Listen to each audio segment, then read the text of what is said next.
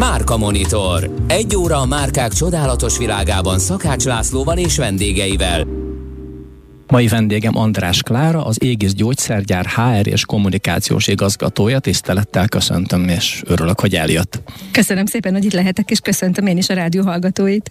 Gyógyszergyárakkal, gyógyszeriparral, egészségügyel talán az indokoltnál kevesebbet foglalkozunk ebben a műsorban, miközben hát mi lehet nekünk drágább, mint az egészségünk, meg az oda vezető út, meg mondjuk a cégeknek és a márka tulajdonosoknak a saját egészsége. Most nem csak szó szerint egészségügyi értelem, értelemben, hanem a cég egészsége szempontjából.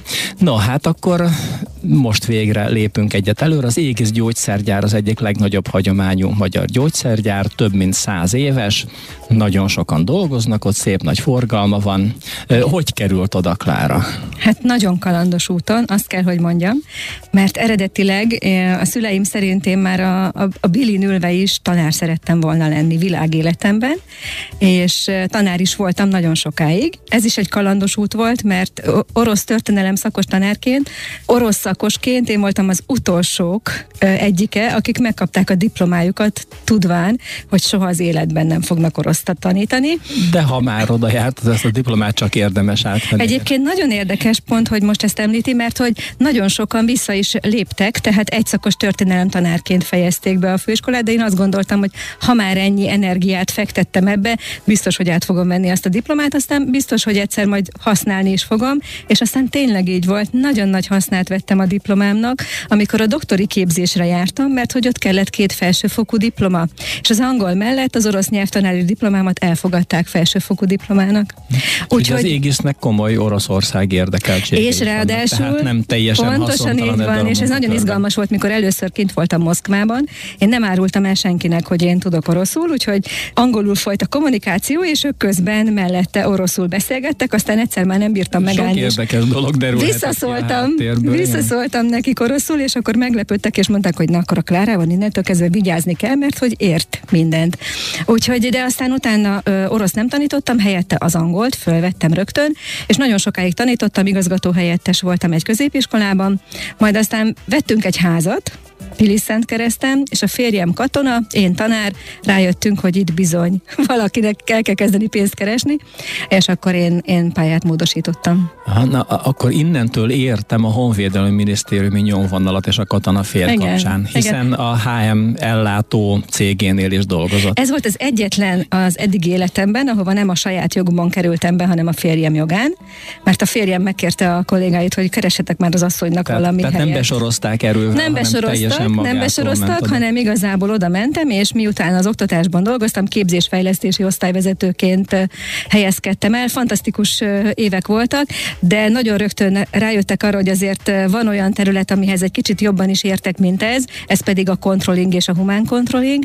Pécsen szerettem ebbe bele, Nemeskiri Zsolttól tanultam meg mindent a Pécsi Egyetemen, a, amit meg lehetett, és akkor, amikor jött egy új elnök, és azt mondta, hogy hát milyen cég ez, ahol nincs controlling szervezet, akkor én rögtön felemeltem a kezem, hogy én nagyon szívesen megcsinálom, hogyha megengedik. Na és akkor innentől kezdve indult tovább, aztán utána jött a főgáz, addigra már egyébként ösztöndíjasként a Nemzeti Közszolgálati Egyetemen doktorandusz képzésben vettem részt, és az volt a dolgom, hogy teljesítménymenedzsment rendszereket építsek, és hát ez nagyon vonzó volt a főgáznak, akik éppen egy ilyen rendszernek az építésénél tartottak, úgyhogy oda átcsábítottak, átmentem, fant, fantasztikus négy év volt ott is, aztán az égisz is levadászott.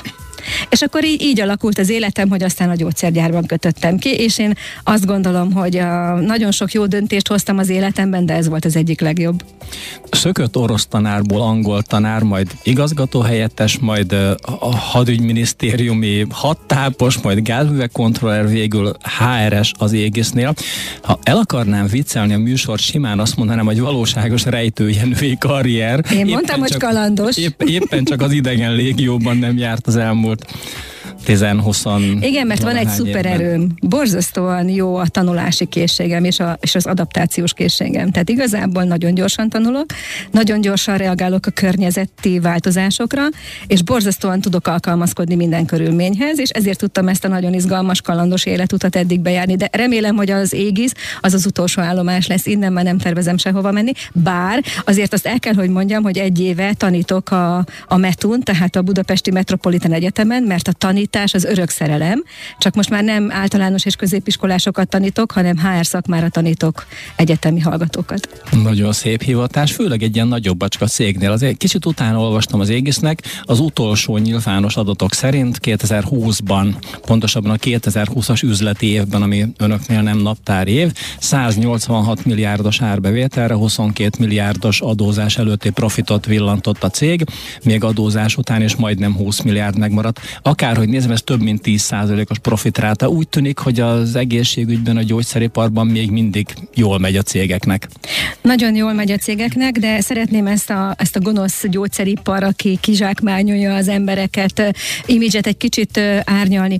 Ugyanis Magyarországon 3500 kollégánk van az égészben, tehát mi csak Magyarországon gyártunk gyógyszereket, majd ezeket a gyógyszereket kivisszük külföldre, jelesül leginkább a volt Szovjetunió tagállamaiba, ahol ugye történelmileg nagyon jó a kapcsolatrendszerünk, és az árbevételünknek a, a 60-70 százaléka onnan érkezik. Tehát az érkezik, ár... vagy érkezett? Tehát érkezik, föl a Érkezik, csordogál nagyon, még nagyon most is. Kérdés, igen, igen, igen erről, erről lehet, hogy majd külön beszélünk, érkezik, és ezt, ezt, ami megérkezik, ugye az árbevétel, egyrészt a visszaforgatjuk, tehát a, a, az árbevételünknek egy 10%-át forgatjuk vissza a kutatásfejlesztésre, mert hogy az égisz nem egy kereskedő gyógyszergyár, hanem egy olyan gyógyszergyár, amelyik mi úgy mondjuk, hogy vertikálisan integrált, tehát a, a kutatástól egészen a kereskedelemig végigvezetjük a gyógyszer, illetve a molekula útját pontosabban, tehát mi a kutatásfejlesztésre nagyon-nagyon sokat fordítunk, illetve a fejlesztésre, tehát a kollégáink, a berendezéseink és a folyamatainknak a fejlesztésére nagyon-nagyon sok pénzt forgatunk vissza. Itt Magyarországon. Miközben tényleg itt termelünk, teremtünk munkahelyet, nagyon stabil munkahelyet, kivisszük, eladjuk, és aztán visszaforgatjuk. Én már is sokkal többet tudok az égészről, mint eddig, és ennek örülök, remélem a hallgatók, és most megállunk, zenét hallgatunk, és innen folytatjuk. Mai vendégem András Klára, az égész gyógyszergyár HR és kommunikációs igazgatója. Szóval ott hagytuk abba, hogy nagyon pörög a biznisz, a pénz nagy részét visszaforgatják, sok ember dolgoztatnak, és ez valószínűleg nekik jó. Fölírtam a papíromra, ugye nem titok, hogy előtte szoktunk beszélgetni, hogy mik az izgalmas témák most az iparban. Fölírtam magamnak egy ilyen kifejezés, hogy People in fókuszú munkáltatói brand. Nagyon jól hangzik, mi van mögötte? Mi ez a People in Focus? Ez nagyon egyszerű, tehát ez, ez azt jelenti, hogy a, a mi brandünk az arról szól, hogy a munkavállalók vannak a középpontban, és hát persze nagyon sok cég mondhatja ezt magáról, hogy a munkavállalók vannak a középpontban. Nálunk az a jó, hogy ez a tényleg a mindennapi működésünknek a, az eleme. Annak idején, amikor 2010-ben, amikor még kutattam, akkor azt írtam meg a legnagyobb gazdasági világválság kellős közepén, amikor ugye nagyon sok cég embereket bocsájtott el, hogy ha emberek, figyeljetek oda, mert pár éven belül nagyon komoly munkaerőhiányjal fogunk küzdeni, el kell kezdeni foglalkozni minden cégnek a saját márkájának az építésével, mert a márka lesz az a megtartó erő, ami ott tartja az embereket és bevonja. És hát igazam is lett, bár akkor nagyon sok kollégám még kinevetett. Én olyan 6-7 évvel ezelőtt hallottam először azt a kifejezést, hogy employer branding. Akkor ezek szerint ráérzett a divat előtt, hogy ezzel foglalkozni igen, kell? Igen, absz- abszolút. A, a, a divat az már az, az azt jelentette, mikor már mindenki foglalkozott vele.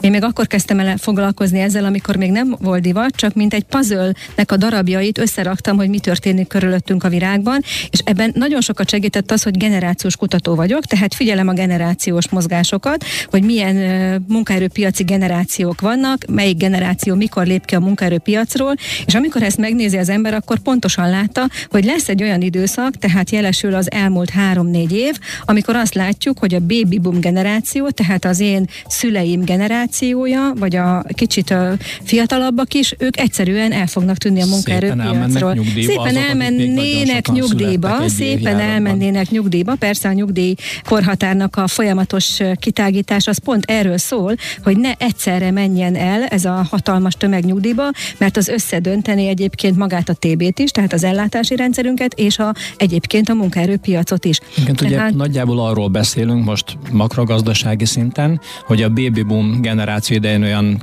200 ezer fölötti gyerek született egy évben, bőven 200 ezer fölött, most meg 100 ezer alatt. Így van. Tehát egy évben fele annyi gyerek pótolja a kétszer annyi távozót. Ez pontosan így van. Illetve hát nem pótolja, mert nem egy pótolja. ember nem tud két másikat ugye pótolni. Ezt, ezt, ezt ugye korpiramisnak hívják, ugye, vagy legalábbis ez így kellene kinéznie, és ugye az alján van a sok-sok fiatal, és ugye a piramis csúcsán pedig az idősebbek. Na most ez a korpiramis, ez, ez sajnos már nem, hogy piramis, nem piramis, sőt, még nem teljesen feje tetejére állított piramis, de inkább már egy ilyen urnácskára hasonlít. Tehát nincs, nincs meg az a stabil alap az utánpótlásban, akik esetleg utána tudnának ö, lépni a baby boom generációnak, akik kilépnek a munkaerőpiacról. És ez még duplán jelenik meg például a gyógyszergyárban, vagy azokban a termelőüzemekben, ahol a fiatalok, a Z vagy az Y generációs fiatalok, akiknek teljesen más elképzelése van a munkáról és a magánéletről, egyszerűen nem hajlandóak például három műszakban dolgozni. Tehát a legnagyobb tragédia, vagy a legnagyobb probléma ott van, hogyha valaki kilép mondjuk nálunk egy három műszakos gyógyszergyártói munkakörből, akkor borzasztóan nehéz őt pótolni. Mihez kell érteni annak, aki egy gyógyszergyárban akar dolgozni? Gondolom nem mindenki vegyész vagy biológus. Nem, nem mindenki vegyész vagy biológus. Vannak nálunk természetesen nagyon magas szakképzettségű fizikai munkavállalók, nincsenek betanított munkások, tehát aki oda jön hozzánk, az vagy gyógyszergyártó, vagy a vegyészet valamelyik területén dolgozik, és hát nagyon egy ilyen nagy gyárat, ahol ugye nagyon sokan gyártják a gyógyszert, kutatják a gyógyszert, ugye elég komoly kiszolgáló, tehát support tevékenység tevékenységeket ellátó szervezetek vannak.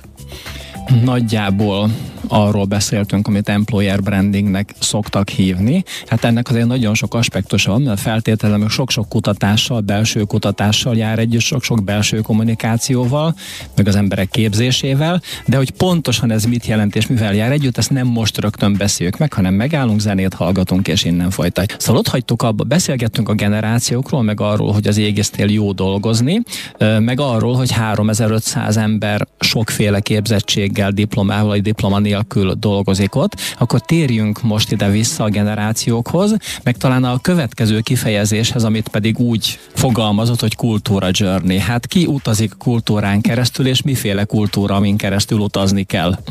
Igen, tehát azt mondjuk, hogy ugye brandünk is van, meg vállalati kultúránk is van akkor is, hogyha nem foglalkozunk vele, úgyhogy mi azt mondtuk, hogy mi mindenféleképpen tudatosan foglalkozunk vele, és hogyha a brandről beszélgetünk, vagy a brandhez egy picit visszatérünk, ugye azt mondjuk, hogy nagyon jó, hogy mi ismerjük a generációs összetételét az égisznek, ismerjük a munkaköröket, ismerjük azokat a kollégákat, akik velünk dolgoznak, ezekből personákat alakítottunk ki, és így ezekre a personákra szabva pontosan tudjuk, hogy mire van szüksége a különböző pers personákhoz kapcsolódó kollégáinknak, tehát így építjük fel, hogy a people in, tehát hogy ők vannak a középpontban, az valóban mindenki azt érezze a mindennapokban. Miről beszélek? Vannak üdülőink, vannak bölcsödéink, nagyon-nagyon komoly jutatási rendszerünk van, tehát ez a fajta szociális háló, amit kialakítottunk, ez nagyon jól működik ma is az égiszben. A fiatalabb generáció nagyon szereti, hogy elmehet Zamárdiba nyaralni, és nagyon szereti a bölcsödét. Az idősebbek nagyon szeretik, hogy amikor ma nyugdíjba mennek, akkor 2000 aktív nyugdíjashoz csatlakozva minden hónapban nyugdíjas klubokban és nyugdíjas kirándulásokon vehetnek részt. Szóval tényleg ők vannak a középpontban, és mi azt csináljuk, hogy nem kitalálom én az íróasztal mögül, hogy mire van szükségük, hanem megkérdezzük őket. Na és itt jön itt jön a kultúra journey, mert hogy megkérdezzük őket, hogy egyrészt hogy érzik magukat, megkérdezzük őket, hogy mire van szükségük, plusz egy kicsit föl is hívjuk a figyelmet, mert egy ilyen száz éves múlta rendelkező cégnél tényleg minden van. Tehát minden megvan, ami a munkavállalók jólétét eh, biztosítja. Csak hogy ez szokásjoggá vált, tehát ezt megszokták. Tehát időnként fel kell hívni a figyelmüket arra, hogy emlékezzenek rá, hogy mennyi minden van az égiszben, hogy mennyi minden van, amit biztosítunk nekik, mert ami minden nap ott van előttünk, lehet, hogy időnként elfelejtünk ránézni. És a Kultúra Journey az ott kezdődött, hogy 2015-ben azt mondtuk, hogy csináljunk egy ilyen, egy ilyen szervezeti egészségmérést, és nézzük meg, hogy milyen a mi szervezetünk. És akkor innen indulva minden évben volt egy akciónk, aztán bevontuk az Aon Hewitt céget, most már ugye nem ez a nevük, de, de nagyon sokat dolgoztunk velük, akkor már nem szervezeti egészségről beszéltünk, hanem elkötelezettségről, megnéztük, hogy a munkavállalóink elkötelezettek. Ez miért fontos? Nagyon sok mindent adunk, de nagyon sok mindent, amit adunk, lehet, hogy a fogadó oldalon nem úgy érkezik meg, hogy nekik valóban erre van szüksége. Tehát ez arról szólt, hogy hangoljuk össze, nézzük meg, hogy mi mit adunk, nézzük meg, hogy ez hogyan érkezik meg hozzájuk, és ha változtatni kell, akkor tegyük meg. És ezért minden évben volt egy ilyen lépésünk, amikor megnéztük, hogy az elkötelezettségük hogyan változik, és hogyan alakul. És ha már journey és elkötelezettség, ez az időszak volt az, amikor rájöttünk arra, hogy az elkötelezettségnek van egy borzasztó fontos tényezője. Nem csak az égészben, mindenhol, az pedig a vezetők. A vezetői működés és a vezetői modell. És akkor azt mondtuk, hogy a kultúra journey az egy nagyon komoly mindset váltás is lesz, tehát amikor transformáljuk a vezetőket, és megtanítjuk arra, hogy hogyan kell úgy vezetőnek lenni az égészben, hogy azt az emberek a mindennapjaikban úgy érezzék, hogy az egyrészt az égész az a munkahely, ahol szeretnek dolgozni, másrészt, hogy ők vannak a középpontban. A vezetők szeretnek belenézni a tükörbe az égésznél? Hát nagyon nem szerettek az első időszakban. Tehát, hogy a, a kutatásnak kijön a negatív végeredmény, és akkor Klára bemegy a vezérigazgató, sajnálom vezérigazgató, nem alkalmas arra, mit csinál. Jó, most elnézés a vezérigazgatótól, akit nem ismerek, csak próbáltam modellezni a helyzetet. Az első, az első az majdnem ilyen volt. Tehát az első alkalom, amikor meg, megjöttek az eredmények, és akkor rögtön természetesen benchmark voltuk magunkat a gyógyszeripari, meg más termelő cégekhez, akkor, akkor az nem volt egy szép eredmény, meg kell, Egyébként hogy mondjam. Volt már itt pár vendég, aki mondta, hogy ilyen-olyan kérdéseket fölmértek cégen belül, gondoltak valamit magukról előtte, majd megjött a felmérés eredmény, és egy hétig sápadtan ültek a székben, és nem mertek kimenni a szobából. Tehát, hogy azért is. vannak itt durva dolgok. 2015-ről beszélek, tehát ez így volt nálunk is, csak mi azt mondtuk, mert, mert egy, egy, egy olyan fantasztikus cég vagyunk, azt mondtuk, hogy oké, okay, akkor ez, a, ez az első ez a tükör, belenéztünk a tükörbe, megdicsérjük magunkat, megveregetjük a vállunkat, mert szerintem ez a legfontosabb lépés, hogy az ember oda merjen menni és belenézen a tükörbe, és most már legalább tudjuk, hogy mit kell csinálni. És tudjuk, hogy hol fáj, Ö, mindenki elfogadta így első hallásra? De szóval azért ezt, azért ezt vállalni is kellett. Persze, Fölfelé persze, is, meg lefelé persze, is. nagyon nehezen fogadták el, de aztán nagyon-nagyon következetesen kommunikáltuk, és rögtön megmondtuk, és szerintem ez a fontos benne, hogy nem csak csináltunk egy felmérés, ezt ott hagytuk, hogy akkor mindenki följön a saját levébe, hanem azt mondtuk, hogy figyeljetek ide, erre a problémára itt a válasz, erre a problémára itt a válasz. Tehát rögtön elkezdtünk akcióterveket gyártani, és kitűztük azt a célt, hogy akkor a következő évben mik azok a lépések, és ezek apró lépések voltak először, amiket meg kell tenni ahhoz, hogy jobb legyen az eredmény. És amikor jobb lett az eredmény, onnantól kezdve, onnantól kezdve mindenki azt mondta, hogy jól van, csináljuk, van értelme, mert látjuk, hogy ennek van hozadéka. Hát akkor mindjárt megnézzük konkrétan, hogy mik voltak azok az apró lépések, amelyeket meg kellett lépni, és mi lett ezeknek a hozadéka, de előbb megállunk, zenét hallgatunk, és akkor innen folytatjuk. Szóval az apró lépéseknél járunk, meg egy kicsit az előbbi, még korábbi beszélgetés foszlány fölvillant bennem, hogy perszónákat alakít. Tehát a HRS és kommunikációs nettó marketingesként viselkedik ebben a helyzetben. Hát úgy tűnik, hogy amit művelnek, az nagyon egybevág azzal, ami ennek a műsornak a legfontosabb célja, nevezett a brand branding, a márkaépítés kérdéseinek az áttekintése. Hát akkor lássuk, milyen apró lépésekkel építik ezt a márkát. Nagyon fontos volt, hogy a, a, az Égis egyébként a, a márkája az nagyon jól működött bent. Tehát mindenki tudta, hogy az Égis az egy szuper jó munkahely, nagyon sokat ad az embereinek, de ez valahogy házon belül maradt. És amikor a munkaerőpiac változott, és már nem csak a megtartásra kellett fókuszálnunk, hanem arra is, hogy bizonyos új munkakörökhöz tehetségeket vonzunk, vonzunk be, akkor egyszerűen ki kellett nyitnunk saját magunkat, és meg kellett mutatni, hogy milyenek vagyunk mi. És akkor, amikor megkérdeztük a kollégáinkat, és egy nagyon komoly közös munka volt, és nem csak a HR és a kommunikációs igazgatóság csinálta, hanem bevontuk a vezetőket is, és bevontuk a, az ügyvezetés többi tagját is, hogy milyenek is vagyunk mi, akkor, akkor jöttek ezek az üzenetek, hogy mi tényleg az a cég vagyunk, ahol az emberek szeretnek dolgozni, és nálunk a munkavállalók vannak a középpontban, és ezt kezdtük el szépen kifelé vinni. De nem reklámokkal, nem tudatosan, hanem egyszerűen csak a saját kollégáink segítségével vittük ezt ki, mert azt mondtuk, hogy a mi brand nagyköveteink, a saját kollégáink, de a saját kollégáinktól van még egy, egy csoport, akik még inkább a, azt mondom, hogy a legjobb hírvívőink a nyugdíjasaink. Tehát a, van egy 2000 fős, tényleg elképesztően aktív nyugdíjas közösségünk, borzasztóan naprakész Facebook csoporttal és Facebook oldallal, és ők azok, akik a leginkább mutatják azt, meg mondják el, hogy milyen is az égiszben dolgozni, és hogy milyen is, amikor már nem dolgozol az égiszben, de az égisz még mindig törődik veled. Tehát nagyon fontos, hogy ezt vittük kifelé.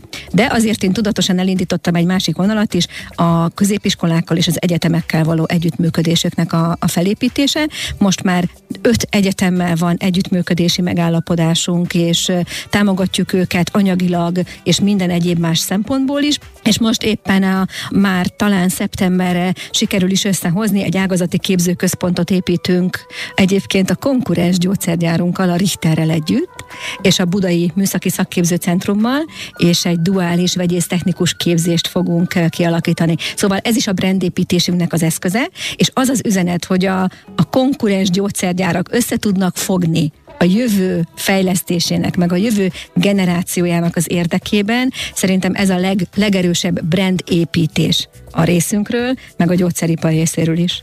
Többször említette a hagyományokat, vannak égiszes dinasztiák, ahol már nem tudom, második, harmadik generáció is az égiszben dolgozik? Ez pontosan így van, tehát több generáció, tehát nálunk az égisz karrier az égisz bölcsödében kezdődik a tündérkertben, és bizony nagyon sokan onnak, onnan mennek nyugdíjba, és az apák, az anyák, a fiak, fiúiknak és a lányaiknak, sőt az unokáknak adják át a, a stafétát. Van egy, egy kollégánk, aki 60 évig dolgozott az égiszben, és borzasztóan büszke vagyok rá, hogy az unokája nálam kezdett a HR igazgatóságon, és amire még, még mindig nagyon büszke vagyok, hogy három 50 éves törzsgárda jubileumi érmet tudtam átadni három kollégának. 50 év, el tudja képzelni? Hát 50 évig sokan nem is élnek, 50 éven keresztül dolgoznak a gyógyszergyárban, és mi borzasztóan értékeljük, tehát nagyon szeretjük a fiatalokat, a tehetségeket, de nagyon-nagyon értékeljük az itt eltöltött időt, és ezt a fajta lojalitást is. Tehát itt is a, mindig a personáink jöhetnek a fiatalok, nekik is nagyon sok mindent adunk, de ugyanakkor a hagyományainkat is tiszteljük, és azokat a kollégákat is elismerjük, ismerjük, akik egy életet éltek le a gyógyszergyárban. A hagyományok nagyon fontosak, hiszen meg tudjuk tartani az értékeket, viszont ugye mindennek van színe meg visszája. A hagyománynak lehet az is a következménye, hogy nehéz változásokat keresztül vinni, mert hát már tavaly is így csináltuk meg tíz év, akkor miért csinálnánk másképpen? Negatív következtetések jöttek ki a kutatásból? Nagyon érdekes, hogy ezt mondja, és ezt nem beszéltük meg előre, ezt mondom a rádióhallgatóknak.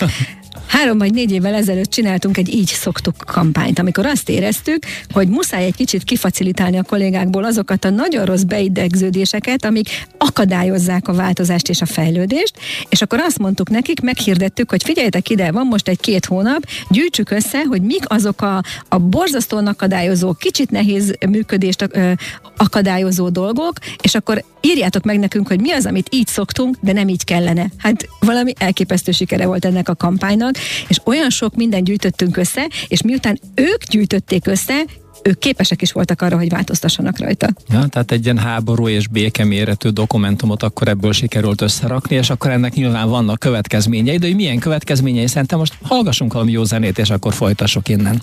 Mai vendégem András Klára, az Égis Gyógyszergyár HR és kommunikációs igazgatója.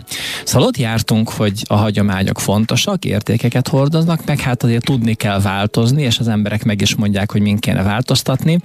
Hát akkor merre tovább Égis? A, a, az előbb megbeszélt előzmények után mik a következő lépések, amelyek előre viszik a szervezetépítés, szervezetfejlesztést, meg az employer brandinget az Égisnél? Igen, ez egy borzasztó nagy felelősség, mert 110 éves hagyomány van mögöttünk, és ez egy nagyon, nagyon nagy felelősség, hogy nekünk akkor ne csak mögöttünk legyen 110 év, hanem előttünk is. És ennek a felelősségnek a súlyát ezt pontosan értjük minnyáján.